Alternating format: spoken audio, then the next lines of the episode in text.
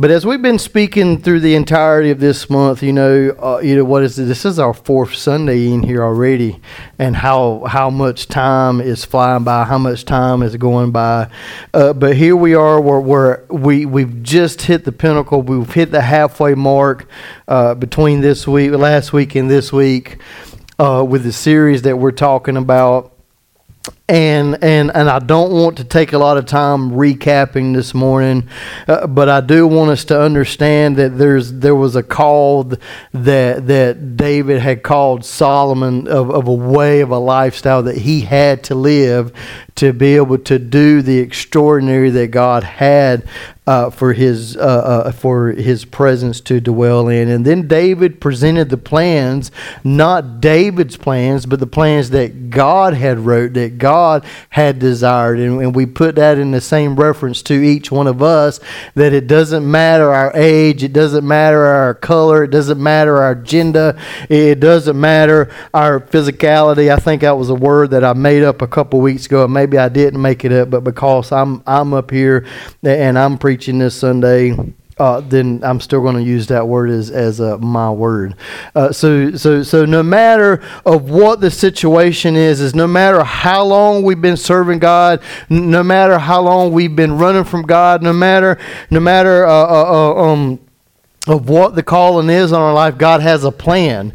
And God has destined a plan not for just of you that are sitting here, but those that may be viewing us online on YouTube or listening to us via podcast.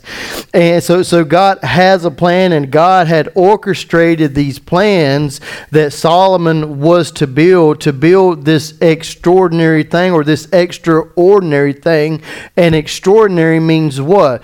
Beyond common, beyond normal.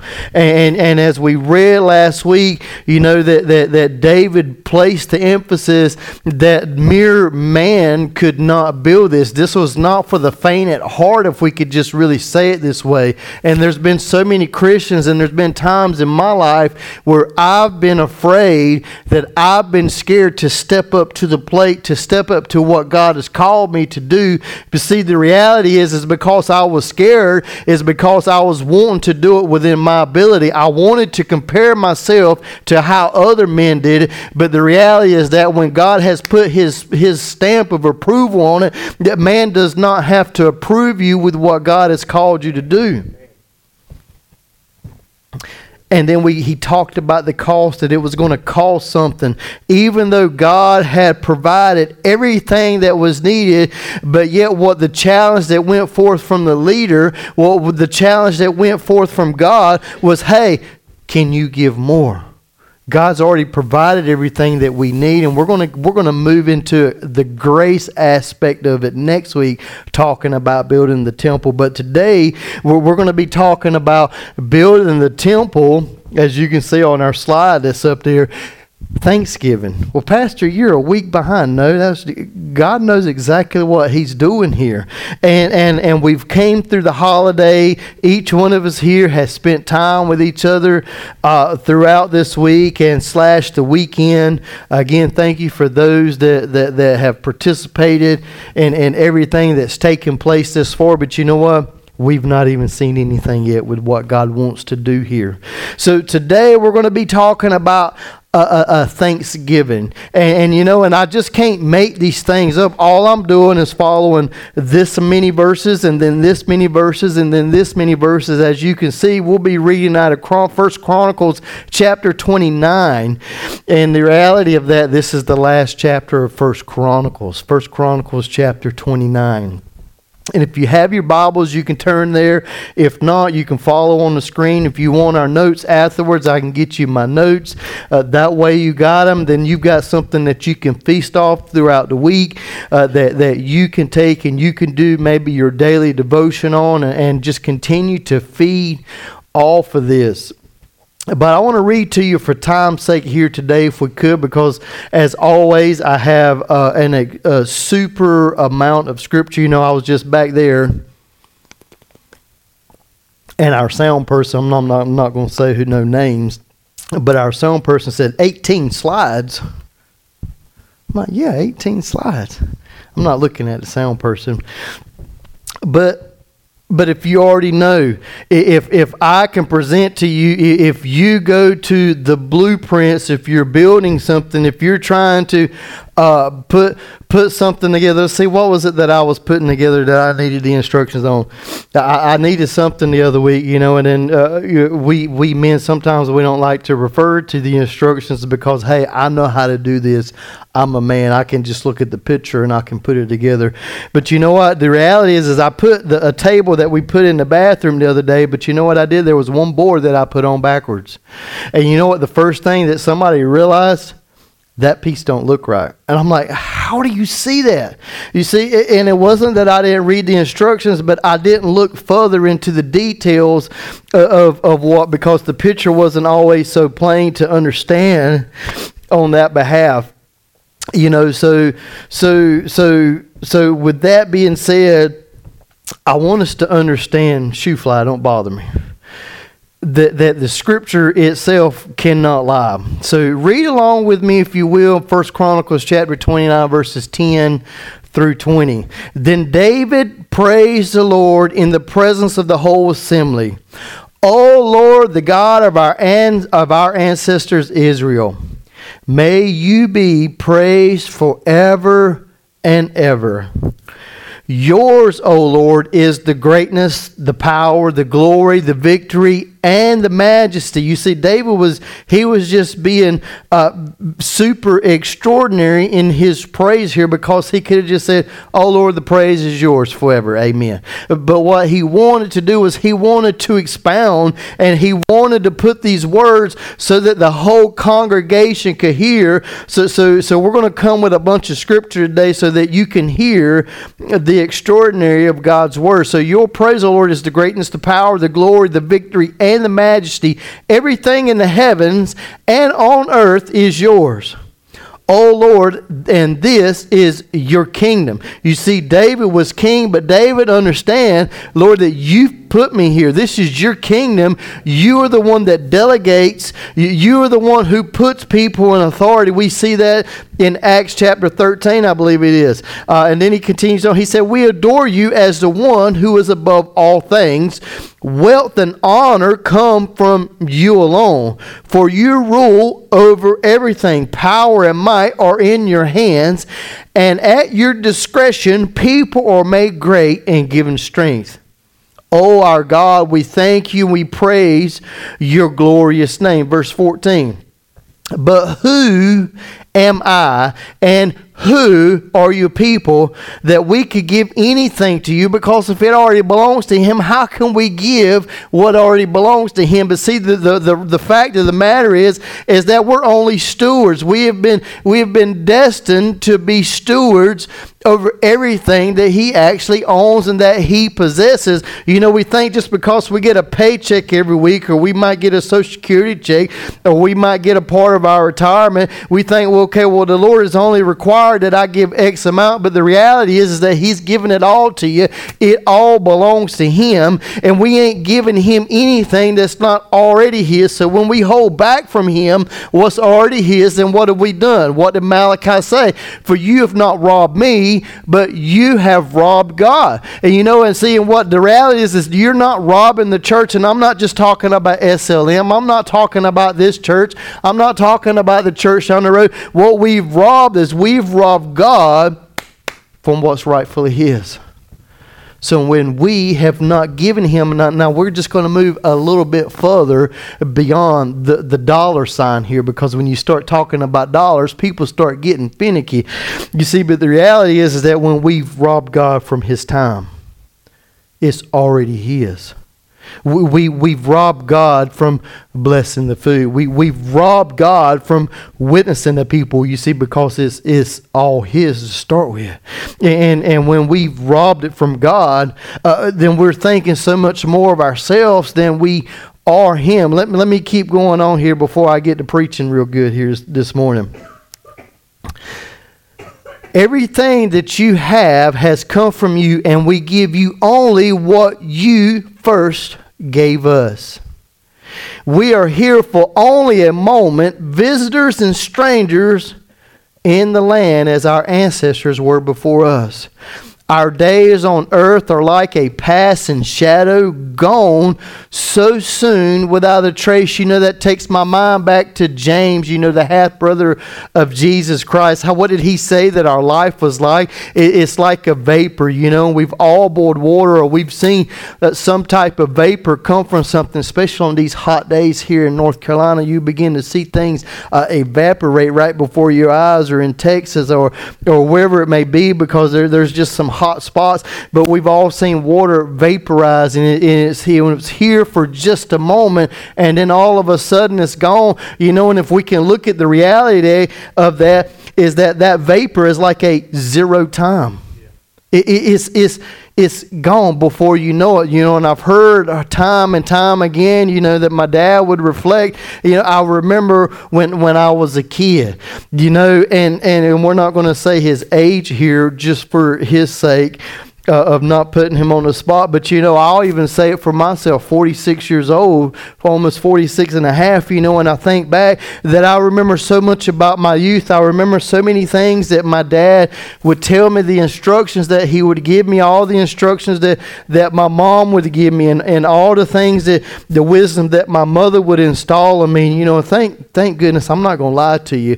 It's because of my mother's such great cooking in the kitchen. I'm just going to be honest with you. Is where I have picked up uh, I'm not going to say my ability, but to be able to to put my apron on and work in the kitchen a little bit too. I'm not taking anything away from my dad, you know. And then I think back, you know, uh, when me and my wife first got married, you know, see, as a family, we didn't grill out a lot, but when I got married, it was like, man, every other night we were grilling out at my in-laws' house, and then all of a sudden, next thing I know, my father-in-law's passing me the fork and a knife. Eh, eh, I'm gonna go in for a minute. Then all of a sudden, now I look back. I don't see. I don't see my father-in-law cooking no more. He's kind of he passed that torch right along. And the reality of that is, is that you know it, it, you know it just it seemed like it was yesterday. You know it seemed like it was yesterday that i had a head full of hair and couldn't grow a beard and now i can grow a beard and i can't grow no hair on my head and, and that's perfectly fine. I don't have a problem with that whatsoever and i hope you don't either because god still loves me just the way that i am and that you know and, and david realized that that what we're doing here is we're just passing through. You know we're, we're we are not of this world. We are just aliens here. You know we're just he's just put us here to see how we are going to serve him. Because if we can't do it right here you know we're not going to do it there. You know, if we can't praise Him here, we're going to have a hard time there. If we have a hard time with loud music or loud sounds or, or the speaking in tongues or, or whatever it may be, we're, we're going to have a problem when we get to heaven. We're going to have a problem. So why not get used to it now? But you know, David understood that it was that this is that zero time. You know, and this time goes so quickly. You know that we're here one moment and we're gone the next. And so we read in verse 16 here. And he said, "O Lord our God, even this material we have gathered to build a temple to honor your holy name comes from you." It all comes from him already. It all belongs to you. Verse 17 he said, I know, my God, that you examine our hearts and rejoice when we find integrity there. You know I have done all these, all this with good motives, and I have watched your people offer their gifts. Here again, we're seeing this same thing that we spoke about last week willingly and joyously. Verse 18. O Lord, the God of our ancestors, Abraham, Isaac, and Jacob, or Isaac and Israel, may your people always want to obey you.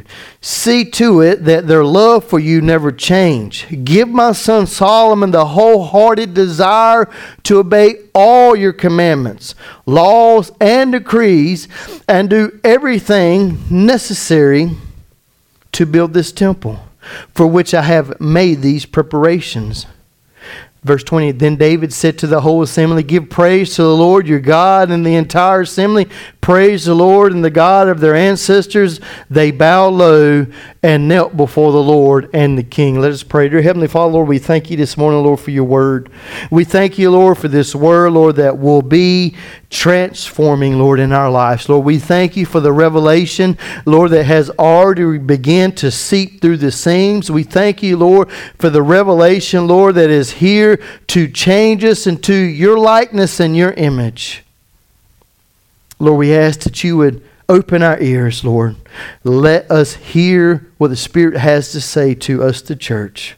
Open our eyes, Lord, that we may see, Lord, your word. As I'm reminded in Proverbs, he said, Let not my word depart from your eyes. That means we need to be seeing what he's saying. To see it means to have a revelation, that we need to have that moment, Lord Lord, that these words are becoming visual in our life. Lord, help us, Lord, today to visualize your words and to have that revelation that you have for us, Lord, right now. We thank you in Jesus' name. Amen. Amen. I could almost say amen unless we turn out, but but we notice it, that would be too easy, right? But the reality is that is that we look at this, we, we look and we saw that after the commission, after we saw the plans, after we knew that, hey, this is going to cost me something, now, I, now my heart's got to be in a position of thanksgiving. Of thanksgiving. And, and it's hard to give thanks for something if we're not thankful.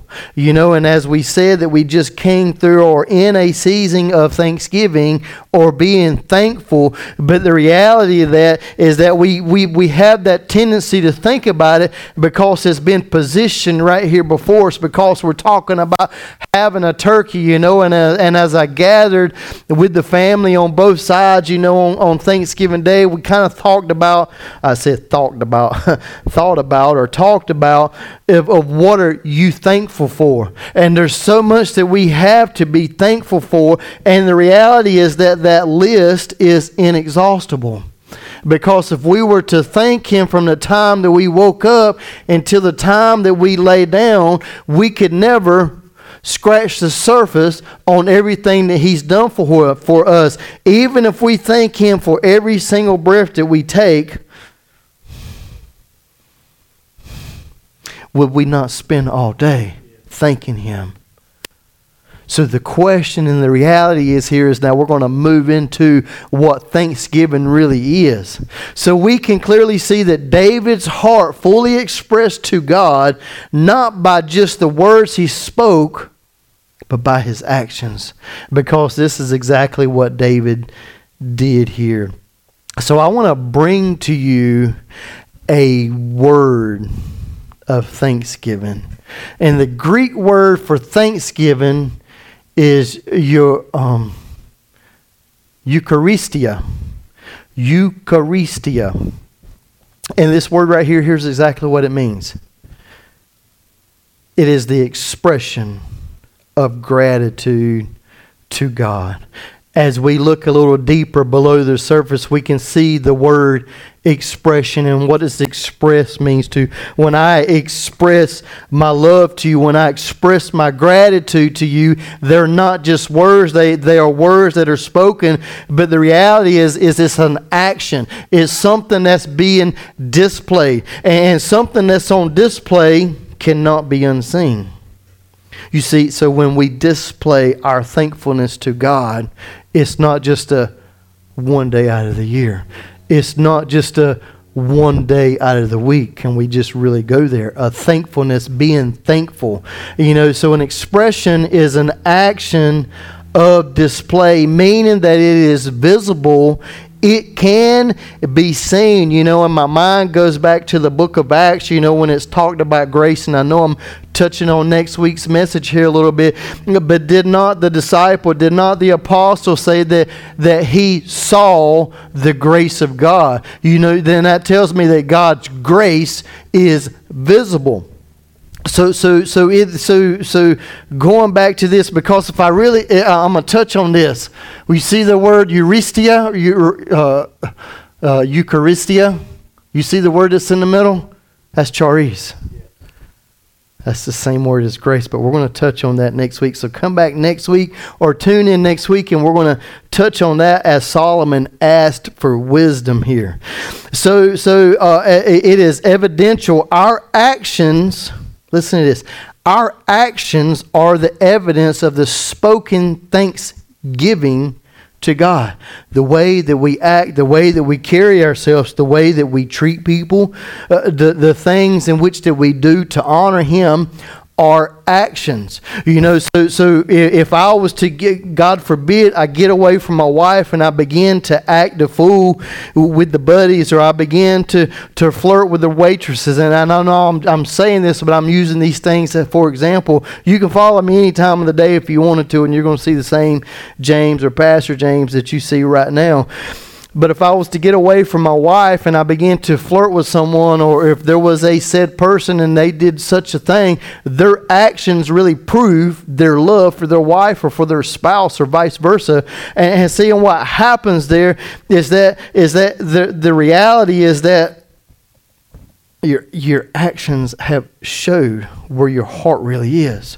So it doesn't take long to build a case as we're getting back to our message here. It doesn't take long to build a case when the evidence is stacking up. How many of us ever watch cold case files Come on, I know. Like my mother-in-law, man, she likes to watch Snap. She likes to watch. Uh, we used to watch Unsolved Mysteries back in the days. Uh, those type of things, and seeing what happens is when somebody is in the courtroom and they become convicted of a murder or convicted of a crime, and see is what happens is the evidence. The evidence has stacked up against them, and the evidence has said whether they're guilty or not. And that's the same thing in our life our, our words of thanksgiving is the evidence of how we're living every single day. And and and this same thing stacked up against David, it was it was it was no coincidence that David was called what? A man after God's own heart. And we're going to touch on to that here in a little bit. So David was always stated always stated the lordship of God and all of his greatness. David may mention that there was none like God. David's comparison of his statue in reference to God's suprem- supremacy placed himself as a servant. And a servant would never dare defy who? Their master's authority. Never. David never complained about how God, how God orchestrated a refinement for David's heart. I, have not read that in Scripture. If you've read it, please let me know so that I can stand corrected. But I, I, I, don't see David ever complaining. You know, even after the prophet Nathan had came to David and told him that he was going to lose his son because he had committed adultery, because he had had an affair, because he had had sex outside of his marriage. And because he because of that, the consequences was losing his son. And see, and David never complained. Matter of fact, I, I think I recall reading in the scripture that David knelt down before his advisors, that he knelt down before his co advisors, that he knelt down before his leaders, and he repented before God. You see, in King Saul, on the opposite, he spoke to, to, to the prophet Samuel and said, Hey, man, look, I'm the king. Don't talk to me like this in front of my advisors.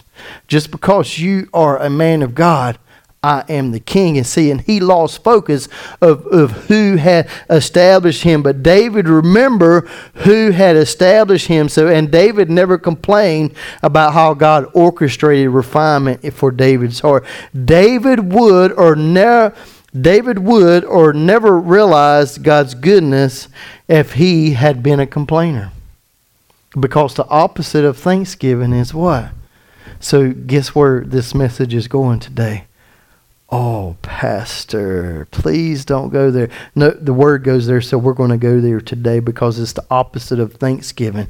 Because if we only spend uh, one day a week in Thanksgiving, if we only spend one day a year in Thanksgiving, then what are we doing the remainder of the time? So listen to this. Let's keep going.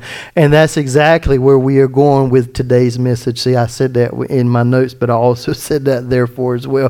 Thanksgiving is not genuine until we have a revelation of who God is. This revelation is to realize God's goodness. Because when we realize His goodness, then we truly are thankful. When we've hit the bottom, we realize there's no way but up. There's nothing to do but to look towards Him. We realize that everything that we've ever had has been taken away from us, it's been stripped away from us. And for some people, it takes that they hit the bottom. Some people, it takes death. Some people, it, it, it, it takes um, certain situations for them to realize God's goodness. And I just happen to be one of those, I don't want to say victims, but I just happen to be one of those servants as well as each one of us in here are also. So this revelation is to realize God's goodness and we cannot worship him until we see him. So we talking about when we see him and that means until we have a revelation of him, we cannot truly worship him because worship is defined as what? Obedience. It's the very first time that worship is mentioned in Scripture. In Genesis chapter 15, I believe it is. That Abraham said, Me and the lad, or me and the young boy, we're going to go up yonder and we're going to worship. But what was he going to go do? He was going to go be obedient to what God had spoken and what God had told him to do. So worship is not a slow song. Worship is a lifestyle. Worship is walking in obedience with him. So we cannot worship him until we see him, or simply said, to have a revelation of Yahweh. So I, would like to make this comparison with the children of Israel that was rescued from slavery from the Egyptians and wandered the wilderness for 40 years and why they were called, but why was it called the wilderness? Let's go to Exodus chapter 7. Exodus chapter 7. And it said, The Lord, the God of the Hebrews, has sent me to tell you. Now, this was Moses speaking to Pharaoh.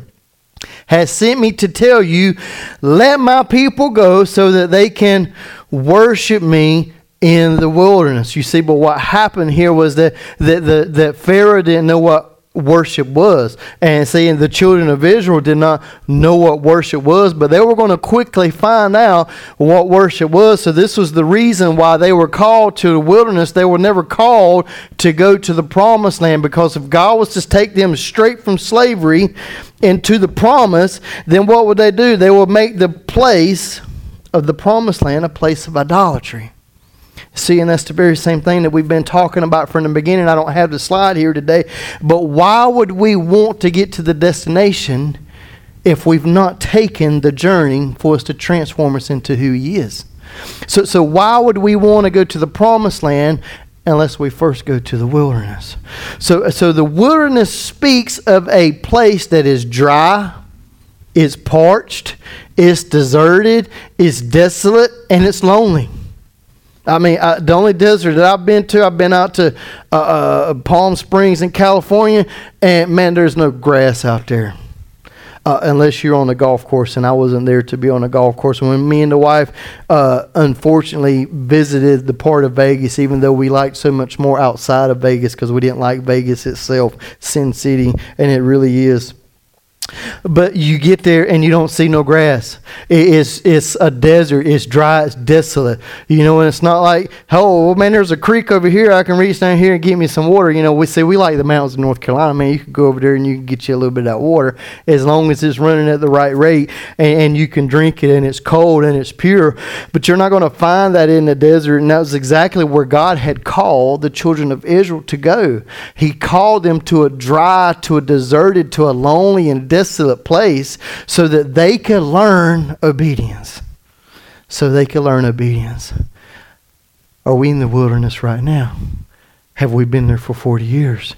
Do we have to stay there for 40 years? You see, see, but the reality is that from here to where from here to the promised land was 11 day journey.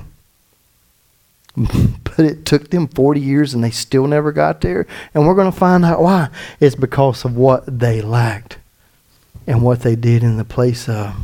So, a place where they could learn obedience. Why do I say obedience? Well, we've talked about that. So, this wilderness could be the place of refining.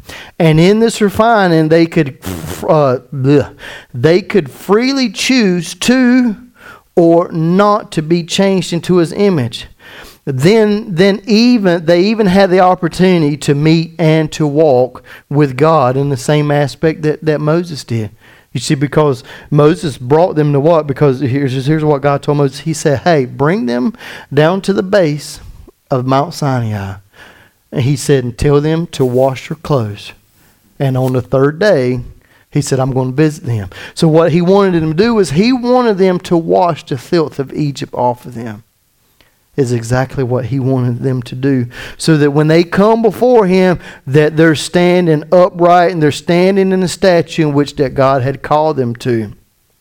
So here we are faced today with the same decision and it really becomes questionable if we get it right or not so, all throughout this journey of refinement, refinement, the children of Israel were oftentimes found complaining about the situations because they always reacted to the situation instead of acting on the spoken word of God. Yes, you heard me right. They were always reacting instead of acting. They, they always had something to say against the word that was spoken. So, after God had freed freed them from Egypt. In Exodus chapter 14 here we, we, we will soon see that their first complaint was, was here. Chapter, chapter 14 verses 10 through 12 watch this he said as Pharaoh approached now this was as soon as they came out we're, we're just following a little monologue here as Pharaoh approached the people of Israel looked up and panicked when they saw the Egyptians overtaking them they cried out to the Lord and they said to Moses why did you bring us out here to die in the wilderness? Weren't there enough graves for us in Egypt? Why have you done this to us? Why did you make us leave Egypt? Didn't we tell you this would happen while we were still in Egypt? I mean, you see how many complaints that just came out of their mouth. But what did God do? God brought them out of a place of slavery and He wanted to free them from slavery. But in the process of, of, of after He's freed us from a penalty of sin, now listen, listen to this. After He's freed us from a penalty of sin, Lord, I, I accept you and I receive you into my heart. Lord, please forgive me of my sins. Please forgive me of my unrighteousness. Please forgive me of doing life my way. And then the next thing that God wants to do is now He wants to free us from a bondage of sin. See, because this is what he just did for the uh, not the Egyptians, the children of Israel. He freed them from a bondage of sin. Now he wants to free them. Well, he freed them from. Sorry, he I got it backwards. He freed them from a penalty of sin. He freed them from a penalty of being a slave. And now he wanted to free them from a bondage of it because they still had what? They still had a slave mentality and they they were held captive for over 400 years as slaves. And and so that's why we always say it's so good to take your kids to church. Let them hear about the goodness of God. Let the holy spirit deal with them at a young age because we've heard the old saying you can't teach an old dog what? New tricks. And it's hard because our hearts become hardened when we have heard, uh, after we hear the Word of God. But if it's not been heard time and time and time again, you see, here we go back to a time when I was 10, 11, 12. I, I felt like that I was at the altar every Sunday or every other Sunday because I felt like I needed to get saved again. See, but the reality is, is that, that my conscience was, was, was being purified and, and God was calling me at such a young age. And, and, and, and I just felt like that everything that I did was contrary to God's word. No, I, it wasn't that I picked up the word and read my Bible every day at the age of 12 years old. It's just that I heard the preaching, I heard the ministering. And in the altar call, you know, tears would just begin to flow from my from my face onto my little fat cheeks at the time. And the Holy Spirit would be dealing with me so strong. You see, but now you have 30 year old, 40 years old, 50 years old, whatever the age may be, and they don't hear the Word of God and, and they don't know what it is like to feel that conviction of the Holy Spirit, to knowing that I've heard the Word, I've looked in the mirror and I know that I've gone astray, and seeing, seeing what society has taught them today and what some churches has taught them today. You see, Jesus even said this in Matthew chapter 24, chapter 25. He said that in the last day that there would be false prophets. Well, what was a prophet? A prophet was the mouthpiece of God. And, and there's been so much false teaching today that you can live however that you want to live. But did we not just read it last week that Jesus said that if you have not considered the cost, you cannot, that means it's impossible, it's impassable, that you cannot be my disciples. You cannot be my follower. And, and I'm just telling you what the Word of God is saying. The Word of God will not contradict itself, neither will the Holy Spirit contradict God's written Word. And sometimes it's so hard for people to realize. Let me continue on here. They complain and they complain. So you can see what they did that they did not understand that God wanted to free them from a bondage of slavery. And he wanted them to realize that they could be they could be free from a slave mentality. Turn over again with me to Exodus chapter 16. Then the whole community of, of Israel set out from Elim and journeyed into the wilderness of Sin, between Elim and Mount Sinai. They arrived there on the 15th day of the second month. How long? One month after leaving the land of Egypt. So now here we are one month later, and watch what they're still doing. Verse 2 There too, the whole community of Israel complained about Moses and Aaron. If only the Lord had killed us back in Egypt, they moaned. There we sat around pots filled with meat and ate all of the bread we wanted. But now you have brought us to the wilderness to starve us all to death. Do we not remember who Moses was? Was Moses' grandfather not the richest man in the world, Pharaoh? And he had all the finer things of life. But not one time do we read in Scripture that Moses said, Hey, Lord, you know what? Instead of listening to these complaining people, I think I'd rather be back in Egypt. Not one time did he say, I would rather be back in Egypt. But here we are, people that, that, that was slave, but all they could think about was their bellies being full. All they could think about was that plentiful. And, and Moses didn't think about the plentiful, you see, because as we get later on in Scripture, you know, God had got to the point, he's like, you know what, Moses? He said, I'm going to send a choice angel, and I'm going to send him to you and, and you're going, he's going to lead you into the promised land, but I'm not going to go. And you know what David, uh, you know what Moses' reply was? Lord, if your presence isn't there, then I don't want to go. You see, because if the Egyptians, if the, I'm sorry, if the children of Israel, if, if, if, if they, they would have took, they would have took that opportunity to be without God's presence. But see, Moses had a revelation. You see, and what happened here, as we just spoke about, is that he had a revelation of who God was. But the children of Israel did not have a revelation of who he was because they constantly complained. But yet Moses walked in a way that was thankful because he had that revelation. Follow me one more time to Exodus chapter 17. It might not be one more time.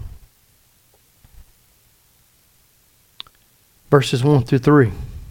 At the Lord's command, the whole community of Israel left the wilderness of Sin and moved from place to place. Eventually, they camped at, at that place right there. uh, um, I'm not even going to try to butcher it. But there was no water there for the people to drink. So once more the people complained against Moses. Give us water to drink, they demanded. Quiet, Moses replied. Why are you complaining against me and why are you testing the Lord? You, you see what complaining does here? It's testing the Lord. You see, we've only been commanded in Scripture to test the Lord in one way, and that was with our tithe and our offerings to see if he won't pour out a blessing in which that we can't contain but yet moses had to remind them that why are you testing god but tormented by thirst they continued to argue with moses why did you bring us out of egypt are you trying to kill us our children and our livestock with thirst as time rolled on, we continue to see that time after time, their words and their actions proved that they didn't want to be free the same way that God wanted them to be free. Turn with me one more again. Yeah, I said one more again. Numbers chapter 14. Then Moses said to eh, then then excuse me then the Lord said to Moses and Aaron, "How long must I put up with this wicked community and its complaints about me?" Yes, I have heard the complaints the Israelites are making against me. Now tell them this As surely as I live, declares the Lord, I will do to you the very things I heard you say. You will all drop dead in this wilderness, in this dry, deserted, lonely place. Because why? Because you complained against me Every one of you who is 20 years old or older and was included in the registry will die. You will die in your complaining. We've all seen these people that all they do is complain. You stand at the grocery store, you stand in the line at Walmart, you stand in the line at Sam's, you listen to people in the aisle, you even get on the radio, and what do you hear? You hear people complaining. People are not content. And uh, you know what that just really means? They've not had a revelation of what they should be thankful for. Let me continue on here, verse 30. You will not, Jesus said this last week, you will not uh, now, God is speaking to Moses, to, to the people. He said, You will not enter and occupy the land I swore to give you. I promise you, if you clean your room, I'll take you to Dairy Queen. I gave you a promise. I gave you my word, but the reality is that you've not met your end of the deal. If you'll live wholeheartedly if you will be thankful if you if your actions or if you would express your gratitude to god you will you will you will. So let's continue here in verse 30 second part. The only exception will be caleb's son of jephunneh and joshua son of nun. You said your children would be carried off as plunder. Well I will bring them safely into the land, and they will enjoy what you have despised. But as for you, you will drop dead in this wilderness, in your complaining, in this dry, desolated place. Verse 33 And your children will be made like shepherds, wandering in the wilderness for what? For 40 years. You, you, you know what that tells me that our complaining, our lack of being thankful, our, our lack of, of having that revelation is that means our kids are going to wander as well. He didn't say that they were going to die, but he said, okay, well, now they're going to wander around for 40 years. For 40 years. See, could, could we imagine driving around in our car for 40 years? I mean, it just we couldn't understand that is because we don't have to do that. We can get in our car and in an hour we'll be home. We can get in our car in 20 minutes we can be home. And, and we thinking about wandering around in the wilderness. So, so he told him that you're gonna you were gonna live in a constant life of of of of, of uh, how would you say this? You're going to live a your children are going to live a constant life of barely getting by not having everything that they need. He said, In this way, they will pay for your faithlessness until the last of you lies dead in the wilderness. Verse 34 Because your men explored the land for 40 days, you must wander in the wilderness for 40 years, each year for each day, suffering the consequences of your sins. Now, let's just stop and let's think about this did he not just compare or really say that complaining is sin?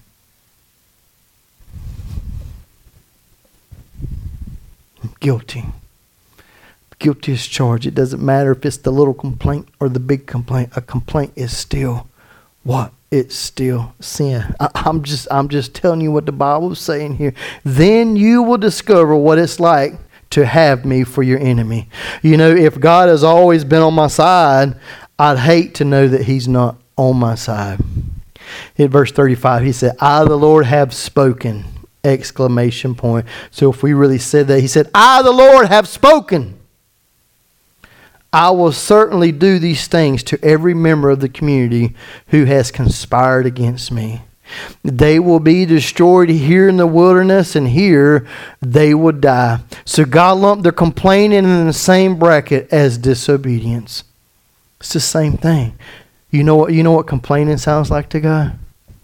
God, if I was you, I'd do it this way. How could we how could we how could we ever have the audacity to ever say that? But that's the reality of, of when we complain, when we're complaining against God. Oh Lord, why you got me in this situation? Why are my kids acting the way that they're acting? But how about instead of what Jesus said that that here's what the scripture says. We begin to prophesy the word over our family, over our life, over our situations. So, if God, if I were you, I would do it differently. Isn't this the dangers of trying to be God like instead of being in His image? This is trying to be God Himself. So, God orchestrated on so many levels to refine them, but they constantly refused. They failed to show an attitude of gratitude for all that God had done for them and all that He wanted to do. He wanted to take them to extraordinary, but they were still held captive by the ordinary. And God wanted to take them to that, but you know, God's a perfect gentleman and he will never force himself on us. Now he can make us wish that we had, but he will never make us do anything that we want to do. So we can we can we we as individuals, we can be found riding on that same bus. Just as the children of Israel complaining kept them from receiving the heart of God, it will keep us from the more and the extraordinary that God has called us to. David knew this though. You see, David, you know why David knew this? Because David had that revelation.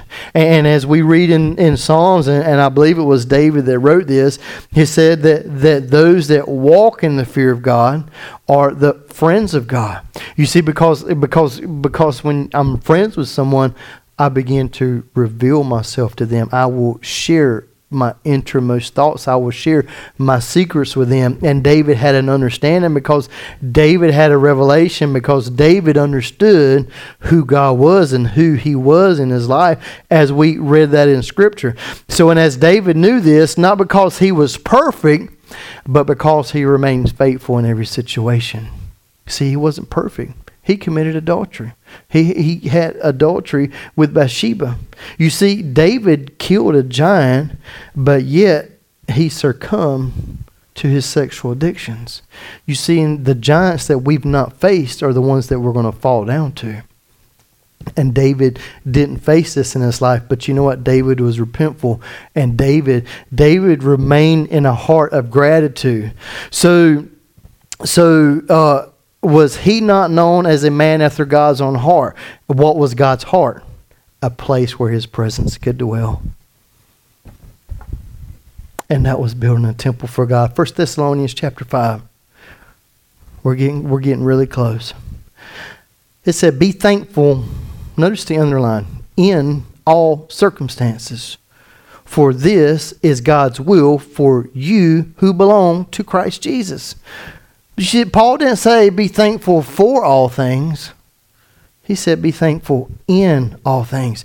No matter the situation, no matter what's coming against you, Lord, I give you thanks. I give you praise because, Lord, we know that the tables could be turned and we know that it could be worse than what it is. But, Lord, you are supreme. You are in control, Lord. Everything that we have, everything that we touch, Lord, is already yours, and we thank you for it instead of, Lord, I don't have enough money in my bank account to get to work this week. I can get to work this week, but I'm going to have to choose not to eat lunch. Lord, I thank you for that piece of bread that I was able to bring today. You know So Lord, instead, you know, so Lord, here's here's where my attitude's going to change. Lord, instead of instead of complaining about not having the food, Lord, I'm going to sacrifice what food I can eat this week and I'm going to fast for you that's an attitude of gratitude. That's that's moving and understanding and having that revelation. You see, but everybody's not going to get this. And in closing today, I want to point out point out an absolute truth that may be a fairy tale to so many people. But since it was recorded in God's book, in His Word, then we have to choose whether we believe it or not. But it still doesn't change the fact that it is truth. Turn with me to Matthew chapter 15. In closing here today, right, right on time. Verse 32. Then Jesus called his disciples and told them, I feel sorry for these people. They have been here with me for three days and they have nothing left to eat. I don't want to send them away hungry, or they will faint along the way. Verse 33 The disciples replied, Where would we get enough food here in the what? In the wilderness for such a huge crowd? Are, are, we beginning to see the similarities here that Jesus was stuck in the wilderness? Did we not open up with Luke chapter 3 this morning that where the Spirit of God led Jesus to the wilderness for 40 days? And, and, and, and all through that, Jesus spoke the Word of God every time that Satan came against him. And as we finished it, we understood that, that, that Satan left him alone until the next opportunity. You see, if we were as determined as the devil was. You see, but but but we just we get so caught up into so many other things. Let me keep going on here. Verse 34. Jesus answered, How much bread do you have? They replied, Seven loaves and a few small fish. Now I don't want us to get this mixed up with the story of Jesus feeding the five thousand. This happened shortly after the five thousand where he fed four thousand. So, verse 35 Jesus told all the people to sit down on the ground. Be still and know that I am God. Then he took the seven loaves and the fish, and then he did what? He thanked God for them. And he broke them into pieces he gave them to the disciples who distributed the food to the crowds. They all ate as much as they wanted. Afterwards, the disciples picked up seven large baskets of leftover food. Don't we know that God doesn't waste anything? See, because they could have just left in there, but God don't waste anything. And see, when God's done, there's more left than what was started with. I wish somebody would get that this morning. When God finishes what He started, there's more than what He started with. Because he does what? He's a God that multiplies things. And he wants to multiply in our life. And there's so many things that, that we could kick off uh, through the through the scripture that was just read. But there's a couple things that I want to point out to you here. Give me a few more moments. Number one, Jesus had compassion for those that were hungry and willing to follow him. Y'all hear that? because it said, it said it said his heart went out for the people because he knew that they had followed him for three days and they had little food to eat. You see, and what that told me is that when I sat down, the Lord just began to minister to me. He said that I have compassion for those that are hungry and those that are willing to follow me. Number two, the second point I want to bring out here is their location was in the wilderness, a place where resources were scarce. Jesus did not allow his placement to determine his faith. It's not about your season. It's about how much, or, or is it about, it's not about your season and as much as it about your relationship. You see, because your placement doesn't determine what God can do. But when we begin to complain about it, then that's exactly where we're going to die, is in our complaining. We're going to die in this dry place. We're going to die dry in a desolated place because uh, we've allowed our placement to determine our faith. So I want you to hear this one more time before we move on. Jesus did not allow his placement to determine his faith. It's not about your season as much as it is about your relationship. Number three, regardless of the lack of, Jesus still gave thanks and displayed it by his actions of passing it out. See, because he only had seven loaves of bread and a few small fish. But yet, if, he, if his eyes would have been focused on the multitude of people, then that's where his faith would have been. His faith would have been turned into doubt. It would have turned into fear because the opposite of faith is fear. But regardless of the lack, Lord, I don't have but a few dollars in my pocket. But you know what, Lord? When I begin to distribute it the way that you lead me to, it's going to be more than enough than when we started. So, regardless of the lack of, Jesus still gave thanks and displayed it by his actions of passing out. A heart that is focused on the source will never lack in resources. A heart that is focused on the source will never lack in the resources. Give us a little music and turn it down, baby.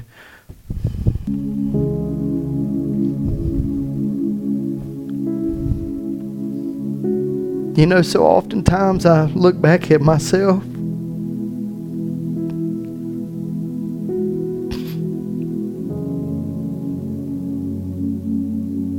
Now that I stand in a situation, now that I stand before God knowing that complaining is sin.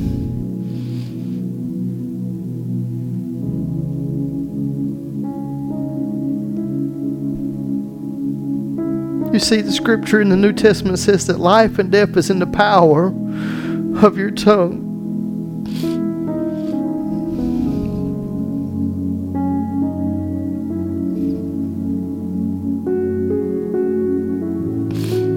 Lord, as your word gets really real here today. Lord, and as your word speaks to me, as it ministers to us,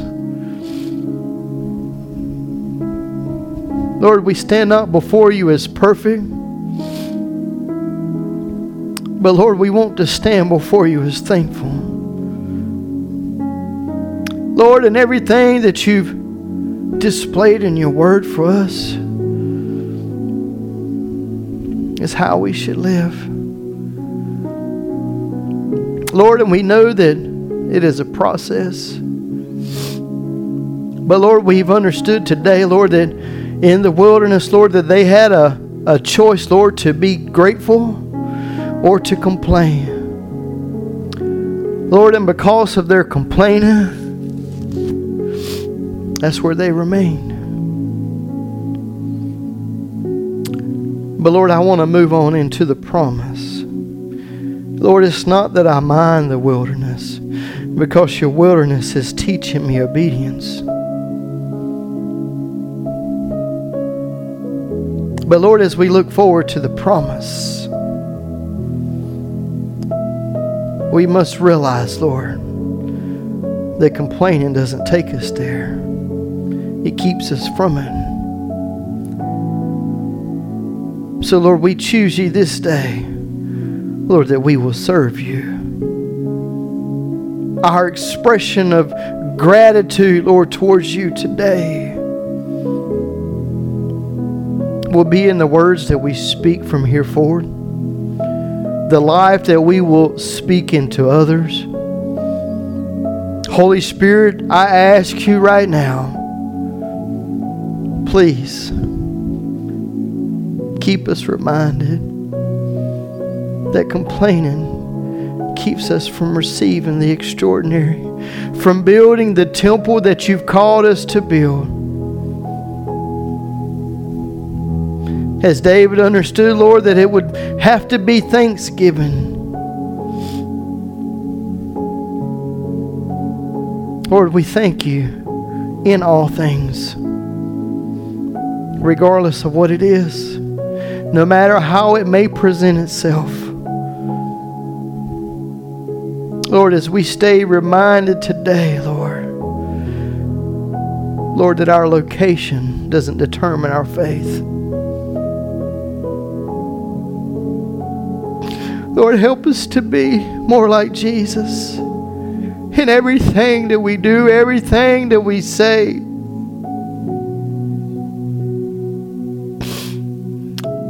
Lord, we're tired of Egypt. Lord, and we're tired of the mindset of Egypt. But Lord, we know that the wilderness is for a season.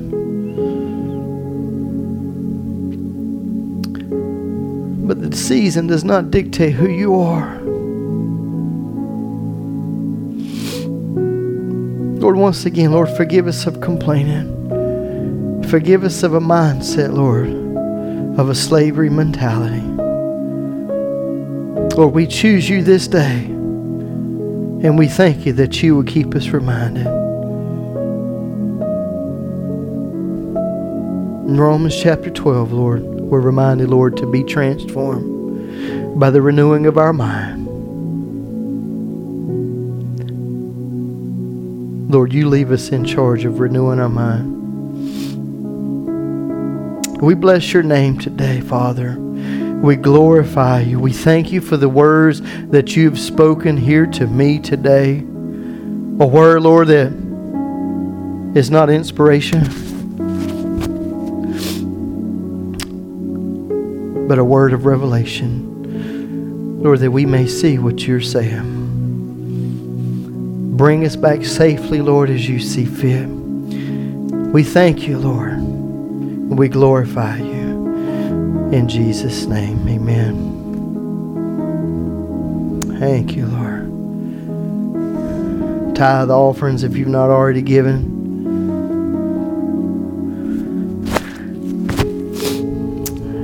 Thank you, Lord.